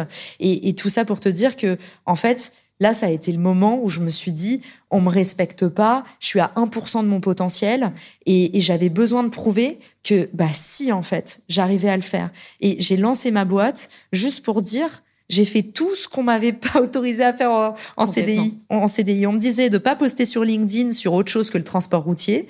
Et je me disais, bah en fait, non, je pense pas. En plus, j'avais l'avance des US le personal branding, j'en ai fait des ah, tonnes avant que ça commence. Ah, et j'avais commencé à faire poster les dirigeants sur LinkedIn et tout, et on me disait ah, genre. ouais, euh, t'étais hyper précurseur en fait. mais encore une fois, sans mérite. Parce qu'en fait, aux US, j'avais vu, c'est un Bah, observatoire. Ils ont toujours 10 ans d'avance. euh, Mais demain, on va faire un stage de six mois aux US, on revient, genre, on cartonne tout dans notre vrai. verticale. C'est vrai. Euh, vraiment une boule de cristal. Et mais tu vois, quand euh, j'étais là-bas, on me disait attends, euh, j'étais un peu l'original qui venait du monde des bijoux et qui arrivait dans le transport routier. D'accord. Et du coup, on m'a tout de suite dit ah oui, mais ça, ça marchait dans les bijoux. Ah. il y a pas des trucs qui marchent dans les bijoux Ouais, en ouais. marketing et qui marchent bien pas dans le transport routier. Ouais. Et, euh, et, et donc voilà. Donc ce mot, je ne peux pas, euh, ou tu ne peux pas plutôt. C'est ça qui m'a fait passer du, du CDI, euh, du salariat euh, à l'entrepreneuriat. Mais ça me parle tellement, c'est hyper intéressant, ça me parle de ouf parce que j'ai un peu vécu la même chose, cette sensation de toujours être bridé, qu'on ne comprend pas. Moi, j'avais toujours Mm. la sensation qu'on me comprenait pas. Tu sais, j'avais des bonnes idées et, et on comprenait pas, voilà, ce que je voulais Mm. mettre en place. Ou alors, je pense que j'avais un égo surdimensionné aussi parce que je ne comprenais pas pourquoi je ne faisais pas partie des, des gens qui prenaient les décisions stratégiques, tu vois. Je Dès- comprenais pas ça. Dès son premier stage, Non, comme un peu les, les stagiaires stratégiques qui veulent Mais faire oui. la stratégie de la boîte. Mais oui, mais moi j'avais qu'une envie, je ne comprenais pas pourquoi on ne m'avait pas proposé le Ouais. poste, tu sais, toujours plus, toujours Ouais. plus élevé. Dès que je rentrais dans une boîte, je voyais déjà où je devais aller, Ouais. euh, ce que je voulais faire, euh, ce que, quel objectif je devais atteindre. Et c'est comme ça que j'en suis arrivée au burn-out, tu vois, je Mm. me suis complètement brûlée parce que je voulais toujours faire mieux, toujours prouver que regardez Ouais. ce que je suis capable d'accomplir, regardez les objectifs, je les dépasse, regardez ce que je peux faire, regardez que, que, que je peux faire beaucoup plus, tu vois. Mm. Euh, et d'ailleurs, c'est ça donc que je voulais te demander tout à l'heure. Comment t'as évité le burn-out? T'as le profil, enfin, je sais Ouais. pas si t'en as fait un. Je, je crois que j'ai pas entendu parler de ça. Le Mais- profil mais, euh, parfait. Mais t'as le profil parfait pour quoi. C'est, tu sais d'ailleurs, ça, ça m'a toujours fait un peu peur. Euh, parce que t'es pas la première personne à me dire, il y a beaucoup de personnes qui sont venues me voir en me disant attention, voilà, t'as le profil parfait du burn-out, tu me rappelles moi avant mon burn-out, tu veux, et, et en fait, je pense, alors je suis déjà la première chose, c'est que je suis toujours, euh, je- j'entends toujours les bonnes intentions quand on me dit ça, et en même temps, je m'en protège beaucoup parce que j'entends à quel point c'est important de faire de la prévention, mais j'ai aussi parfois l'impression que plus on va te mettre dans un justement un état d'esprit, un conditionnement où on va te dire tu risques de faire un burn-out, tu risques de t'épuiser, ou finalement, enfin, tu vois, moi, je crois très fort en la visualisation, et du coup, j'ai l'impression que Mmh. certaines personnes, à cause de l'effet de mode burn-out, euh, je vois parfois des amis autour de moi qui me disent, ah, mais là, je suis en burn-out, et tu sais, je leur dis, genre, euh, non, je pense pas que tu pas fasses un... le mot. euh, Ouais, je pense pas que tu fasses un burn-out. Je pense juste que en fait, euh, bah ouais, t'as besoin d'un week-end, quoi, pose un jour, mais euh, mais il y a pas de, il y a rien de dramatique. Et j'ai tendance à, à penser que, voilà, c'est pas que je refuse d'écouter, c'est que euh, aujourd'hui, dans ma façon de gérer, euh, en tout cas ma santé, euh, tu vois, moi j'ai euh, j'ai une bague connectée par exemple. Bon là je l'ai pas, elle est en train de charger, mais euh, du coup on dirait on dirait les gens qui disent bien, là, attends. qui disent attends d'habitude je suis végétarien. Bon là je mange McDo c'est exceptionnel. Euh, Mais, c'est quoi une bague connectée? J'ai une euh, une Oura Ring c'est une bague tracker. J'ai le bracelet Whoop que j'ai enlevé. Ok. la meuf elle a rien de ce qu'elle dit. Tu sais ça me fait trop rire parce qu'on dirait vraiment les menteurs. Euh, mais oui d'habitude donc du coup je mange végétarien mais exceptionnellement en ce moment je mange du foie gras euh, gros euh, je fais très attention à, à mon hygiène de vie je fais très attention à ma santé euh, je fais gaffe aux écrans Euh, justement là je finissais euh, tu le sais l'écriture de mon livre je donnais tous mes conseils pour éviter les écrans. Euh, un truc tout bête qu'on fait pas en tant qu'entrepreneur et qui me sauve ma santé, ma santé mentale aussi. Dès qu'un call, il n'y a pas de partage d'écran. Euh, dès qu'un un- une visio, il n'y a pas de partage d'écran, Oui. je fais un call. Et parfois, ça surprend un peu les gens, comme quand tu bois pas d'alcool, tu sais, ils se disent genre, est-ce que tout va bien? Et je dis oui, en fait, euh, et je leur explique. Et dès que je leur explique, je remarque que ça allume une lanterne et que les gens se disent, mais t'as raison, mais pourquoi on ferait une visio? On n'a pas besoin de se Mais voir. c'est clair. Et du coup, je pars marcher. Euh, tu vois, j'habite en plein Ah, Paris, super. donc il y a pas beaucoup de. Je suis pas comme toi dans le sud. euh, je suis pas entourée de nature. Et ça, la nature, franchement, c'est un super pouvoir pour euh, pour se refaire une santé. Mm. Excuse-moi, euh, je te fais du pied. Un truc tout bête du coup, pour éviter, tu vois, les écrans. Si tu regardes dans ta journée, tu dois avoir quatre visios. Et en fait, je suis sûre qu'il y en a trois que tu peux éviter. Il y en a trois sûr, que tu peux les visios. voilà, bah il y en a trois que tu peux prendre en marchant. Et du Mm. coup, maintenant, même sur mon calendrier, il y a plus le choix en fait. C'est euh, ok, tu veux par exemple qu'on parle de l'agence personnelle, euh, tu veux qu'on prévoit ta prochaine conférence, c'est un appel. Point barre. Et, euh, et je fais plein de choses justement pour éviter d'avoir euh, trop souvent euh, la même position. Je fais énormément de sport, je fais une heure de sport par jour pratiquement. Euh, le seul truc sur lequel je suis pas très bonne, c'est le sommeil. Mais tu vois, je le traque, je fais en sorte d'avoir un sommeil ultra réparateur. J'ai une machine de méditation à la maison. Je fais euh, minimum un quart d'heure de méditation par jour. Tu vois, avant l'interview, je sors de la rédaction de mon livre. Je sais que j'ai une interview avec toi pour changer en fait de conditionnement. Euh, l'équivalent presque de prendre une douche, tu vois. Je fais 10 minutes de méditation où je me pose. Je fais du breathwork aussi, de la respiration. Donc, euh, je, je travaille énormément. Je dors peu mais tout le reste, tout, tout le reste, euh, j'y fais très attention.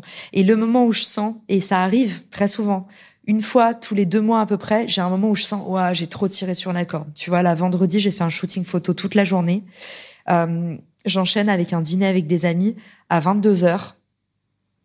Ça les fait rigoler, mais je leur dis, là, je dois aller dormir. Et on est vendredi soir, et en fait, euh, ils se disent, ouais, Caro, elle est plus comme avant. Avant, elle était fêtarde, mais là, je sais que euh, je commence à avoir, tu sais, je fais un peu de tachycardie, euh, je me sens pas, euh, euh, je me, je me sens en décalage, tu vois, avec les autres. Là, je me dis, je rentre.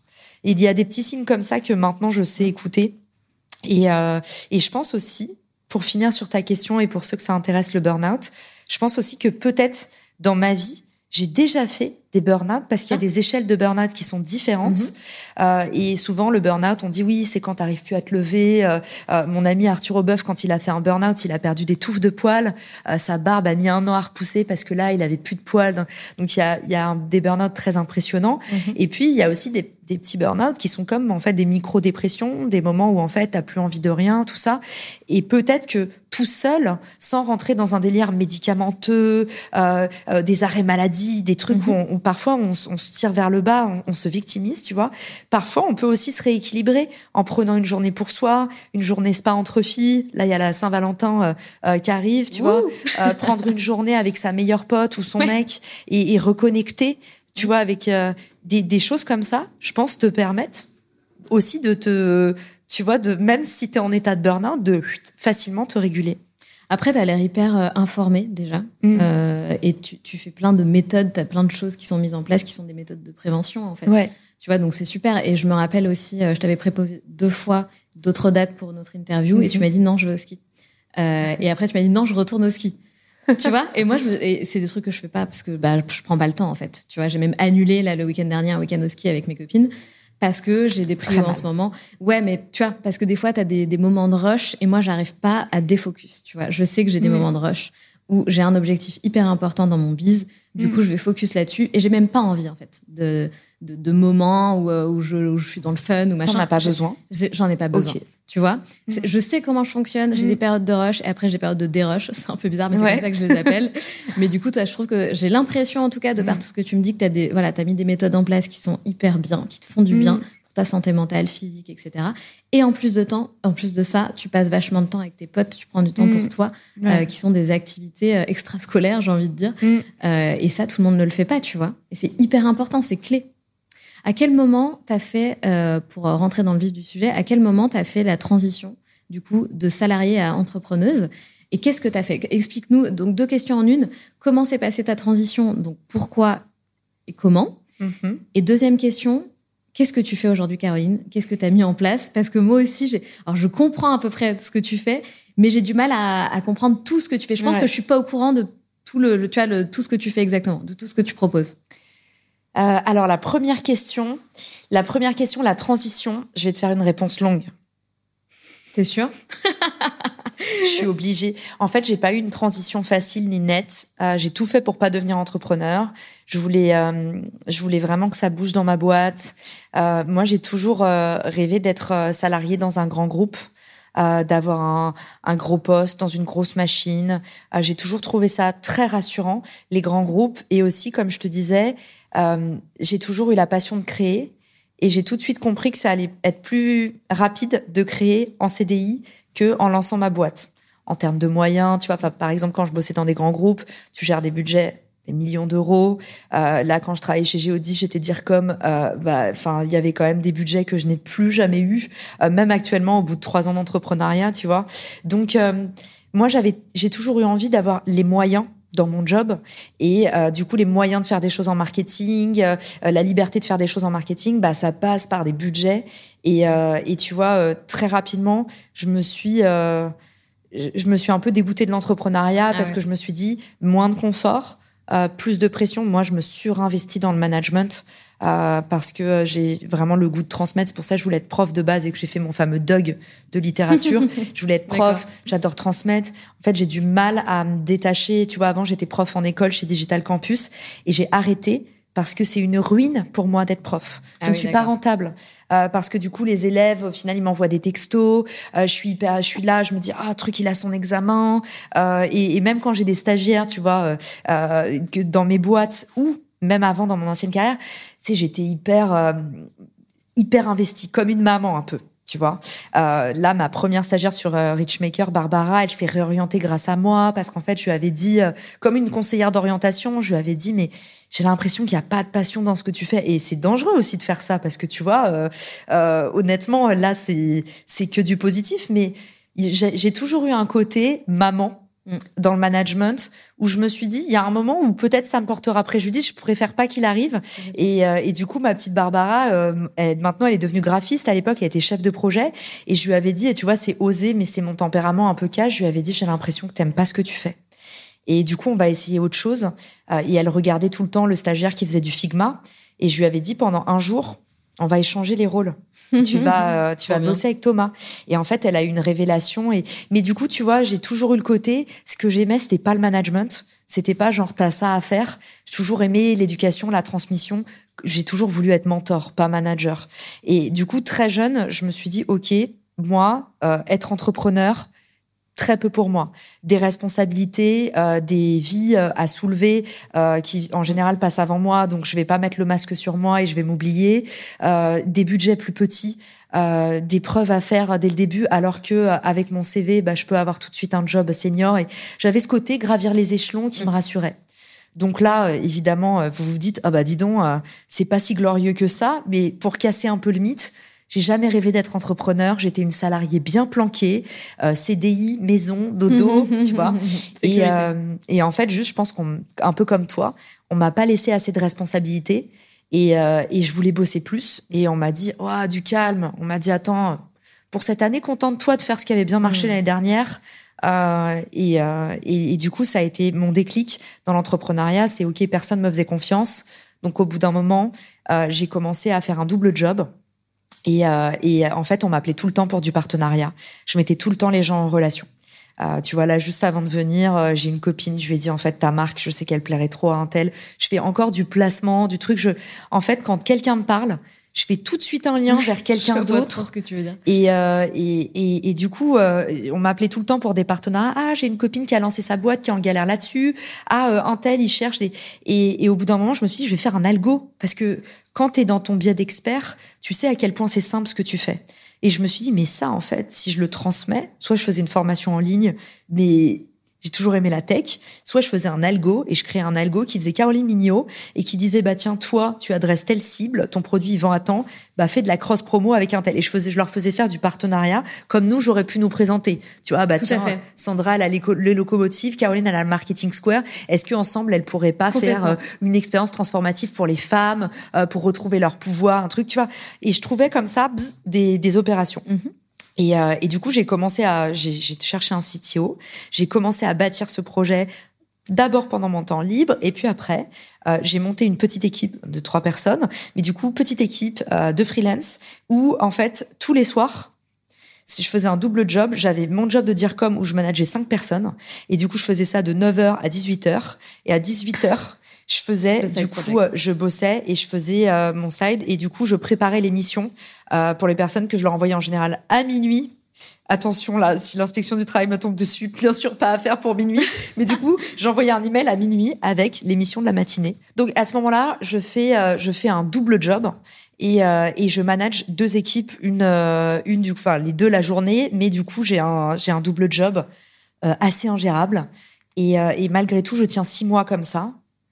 Et euh, ce qui est assez rigolo, c'est ce qui a fait que j'ai pu partir de mon job.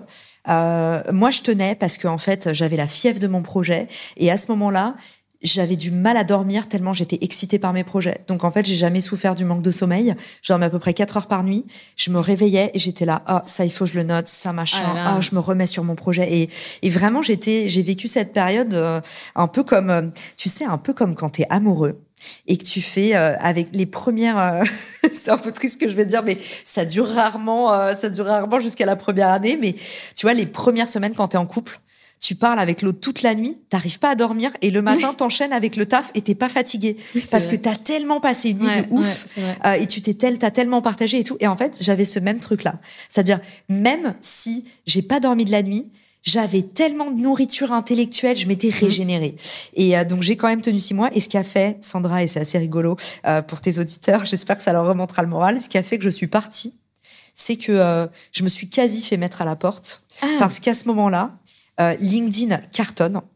Et en fait, c'est le moment où euh, je commence à avoir de l'audience sur LinkedIn. Je remplis les webinars sur le transport routier, ce qui fait que je suis quand même un sacré bon élément de la team parce que en fait, quand je suis là, il y a 150 personnes. Quand je suis pas là, il y a zéro personne. Ah, et en fait, je fais des super bonnes activations. Je remplis et j'excède tous mes objectifs. À côté de ça, bah, vu que c'est mon LinkedIn, pendant les week-ends, euh, parfois sur des posts programmés, mais pendant la semaine, bah en fait, je poste aussi sur le partenariat, mon expertise, le marketing, je donne mon avis sur les tendances du marché. Et là, en fait, euh, ça commence à pas plaire. Euh, les collègues qui me voient bah, bosser jusqu'à pas d'heure, en fait, euh, bah je suis pas au bar. Euh, je viens pas au bar parce qu'en fait, je suis tout le temps en train de bosser. Donc ça, mon boss me dit oui, en fait, l'équipe a l'impression que t'es pas investi. Et je suis là, ah bon, mais en fait, j'atteins mes objectifs, je travaille plus que les autres. Euh, pourquoi je serais pas investi? Et là, il me donne des trucs bidons du genre ah oui, ce matin tu as confondu le nom de deux salons. Et là, je sens, euh, tu vois, qu'il y a un désalignement avec mon boss que j'adore, avec qui j'ai des bonnes relations. Mais en fait, je sens que juste, euh, je dérange. Et je dérange parce que j'ai ce côté justement syndrome de la bonne élève, que à côté de ça, bah, je sors pas boire des coups avec les autres. Il y a une bonne ambiance dans l'équipe. Ce qui dérange à ce moment-là, c'est le fait que je commence sur LinkedIn à avoir de l'attraction et que j'ai deux boulots dans l'un. Et ça, euh, ça a très vite euh, été euh, mal supporté. Donc en septembre, au bout de six mois, mon boss et moi, on se dit, bah en fait, enfin je lui dis avec transparence, je lui dis j'ai l'impression que c'est pas un problème d'objectif. et que c'est plutôt le fait que je suis en train de développer mon mmh. projet. Et moi, je m'étais préparée quand j'ai pris le CDI. J'avais parlé à ma boss de l'époque et je lui avais dit je, je prépare mon projet. Donc j'avais été très transparente. Ah oui, et du coup, j'ai dit bah je pense que là arrive le moment où euh, le mieux ce serait de faire une rupture conventionnelle et, euh, et qu'on se quitte comme ça. Euh, et mon boss du coup me l'a accordé et j'étais trop contente parce que la rupture conventionnelle, pour ceux qui nous écoutent, ça te permet de te lancer avec le chômage. C'est trop bien. Et c'est parfait pour combattre le syndrome de l'imposteur parce que quand tu quittes ton job, tu te dis que tu vas pas monétiser tout de suite, tu vas pas être bon, tu vas pas avoir, tu vas pas gagner d'argent. Et pour vous rassurer, je n'en ai jamais eu besoin. J'ai peut-être eu un mois ou deux d'indemnité et après j'ai tout de suite gagné ma vie. Donc j'avais l'angoisse. C'est rare quand même. oui et non. Ouais, parce que, de moins en moins, c'est vrai. Mais beaucoup d'entrepreneurs se disent j'attends la rupture conventionnelle et enfin s'il y a un message euh, euh, que je peux faire passer avec mon parcours c'est c'est comme l'histoire de tu sais euh, le job ah mais je l'aurai jamais parce que j'ai pas un bon niveau d'anglais. En fait, la rupture conventionnelle, c'est quelque part parfois une limitation qu'on se met nous-mêmes. Complètement. Et on est capable de se monétiser au jour 1 si on n'a pas ça. Donc n'attendez pas la rupture conventionnelle pour démissionner parce que mm. si ça n'arrive pas, il y a un moment où il faut vous faire confiance, faut y aller et en général, ça marche. Ouais, c'est hyper intéressant. C'est vrai que si tu, enfin moi je sais que j'avais fait une rupture et je me suis un peu reposée les six premiers mois. C'était ouh, je contemplais ma liberté incroyable. Je ne dépends plus de personne, j'ai plus d'employeur, j'en ai plus rien à foutre. Par contre, j'étais pas en mode ouais, je vais tout charbonner pour mon biz. J'étais en mode tranquille. J'avais un bon euh, un bon salaire au chômage. Mm. J'étais bien quoi. J'étais tranquille. Donc effectivement, ça ça va pas forcément, ça mm. nous aide pas forcément à tout déchirer et à générer du CA dès le début. Quoi. Mm. Ça c'est sûr. Euh, il nous reste très peu de temps ensemble. Euh, Caroline, peut-être finir un petit peu bah, sur euh, très rapidement ce que tu fais, ce que tu prépares comme projet, euh, qu'on comprenne un petit peu euh, qui tu es. Même ah. si on a compris un petit peu hein, qui tu es aujourd'hui, qu'est-ce que tu proposes? Alors, ce que je propose, c'est des produits et des services pour rendre les marketeurs meilleurs et plus généralement les marketeurs, mais les professionnels, donc toutes les personnes en fait qui ont besoin de faire grossir leur activité. D'accord. Et, et du coup, j'ai deux logiciels une plateforme qui permet de faire du partenariat. Donc, je match entre euh, en général, des créateurs, mais en gros, des personnes qui ont envie d'avoir plus de visibilité. Euh, et l'idée, c'est de passer par le réseau des autres, qui est un super hack, parce que aujourd'hui, la publicité coûte beaucoup d'argent. Mhm. Recruter des gens, ça coûte beaucoup d'argent. Par contre, bah, trouver un partenaire qui a ce que toi tu n'as pas, bah, c'est le meilleur hack pour grossir plus vite. Et, euh, et du coup, ça c'est l'idée de ma première plateforme, donc Richmaker, plateforme de partenariat, qui est complètement automatisée aujourd'hui, qu'est-ce qui s'appelle une muse dans l'entrepreneuriat. Donc elle vit toute seule. Euh, donc c'est le premier SaaS que j'ai créé. Euh, ensuite, Refer, c'est mon grand projet, celui sur lequel j'ai levé des fonds. L'idée de Refer, c'est de créer un logiciel de prospection qui s'appuie sur ton réseau.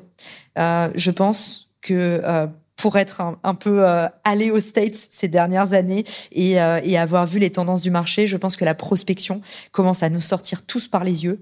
Euh, côté prospecteur, comme côté prospecté, mais je pense qu'il y a vraiment un plafond vert. Les gens ne sont plus réceptifs à la prospection et euh, il y a un truc qui marche du tonnerre, c'est la recommandation. Et moi, ce que j'essaye de faire, donc via Refer, c'est construire un algorithme qui te permet via ton réseau, donc LinkedIn, pour commencer, mais ce sera aussi Instagram, ta boîte mail, via les gens que tu connais, trouver, t'aider à obtenir euh, des rendez-vous avec les gens que t'as pas encore. Et euh, trop intelligent. Donc super. C'est une machine de guerre. Hein. Gros projet. Bah alors honnêtement, c'est un projet. Il y en a qui me disent putain, ça fait deux ans. Parfois dans la vie, il y a des projets objets brillants qui fonctionnent tout de suite, qui sont faciles. Et euh, Refer, c'est un gros, c'est une grosse tech.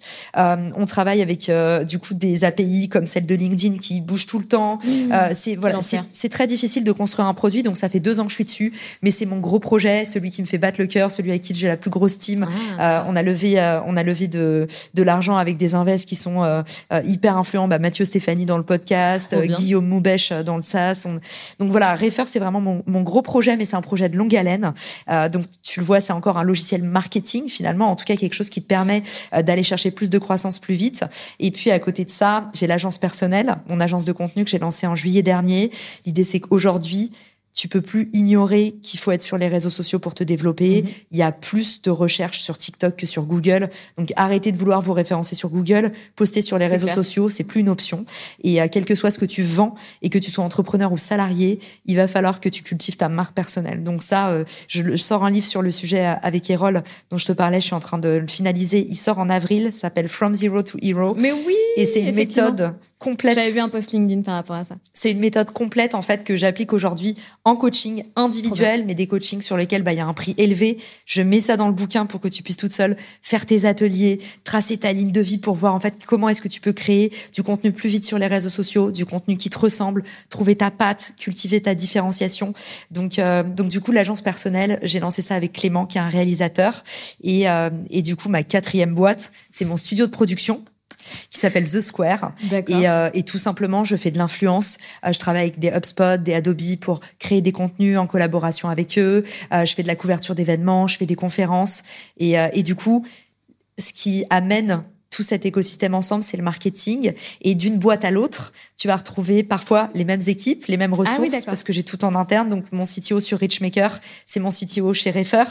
Euh, donc il y a des teams qui transitent. Il y a aussi, bah tu vois, l'agence personnelle loue mon studio The Square quand je ne l'utilise pas. Donc en fait, j'ai créé une espèce de permaculture d'entreprise.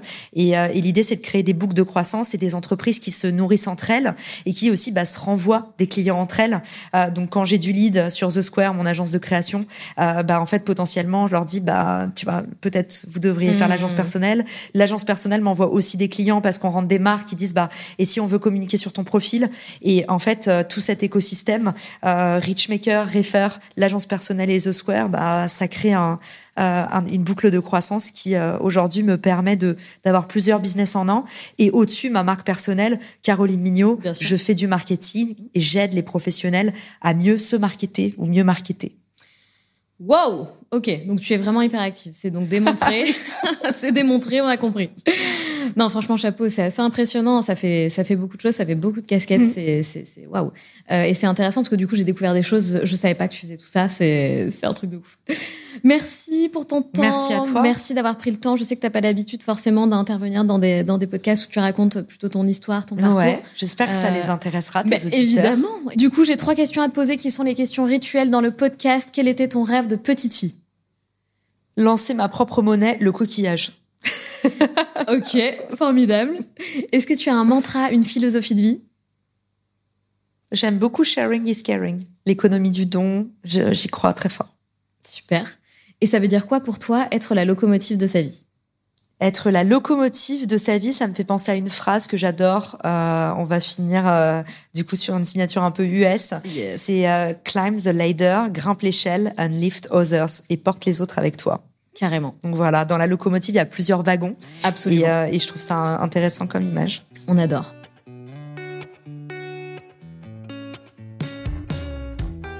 C'est la fin de cet épisode et j'espère qu'il t'a plu. Si tu as envie de laisser 5 étoiles sur Apple Podcast ou Spotify, surtout n'hésite pas. Merci pour ta fidélité et on se retrouve mardi prochain pour un nouvel épisode. Pense à rejoindre la communauté Les Locomotives sur Instagram pour toujours plus d'inspiration, de motivation et de good vibes.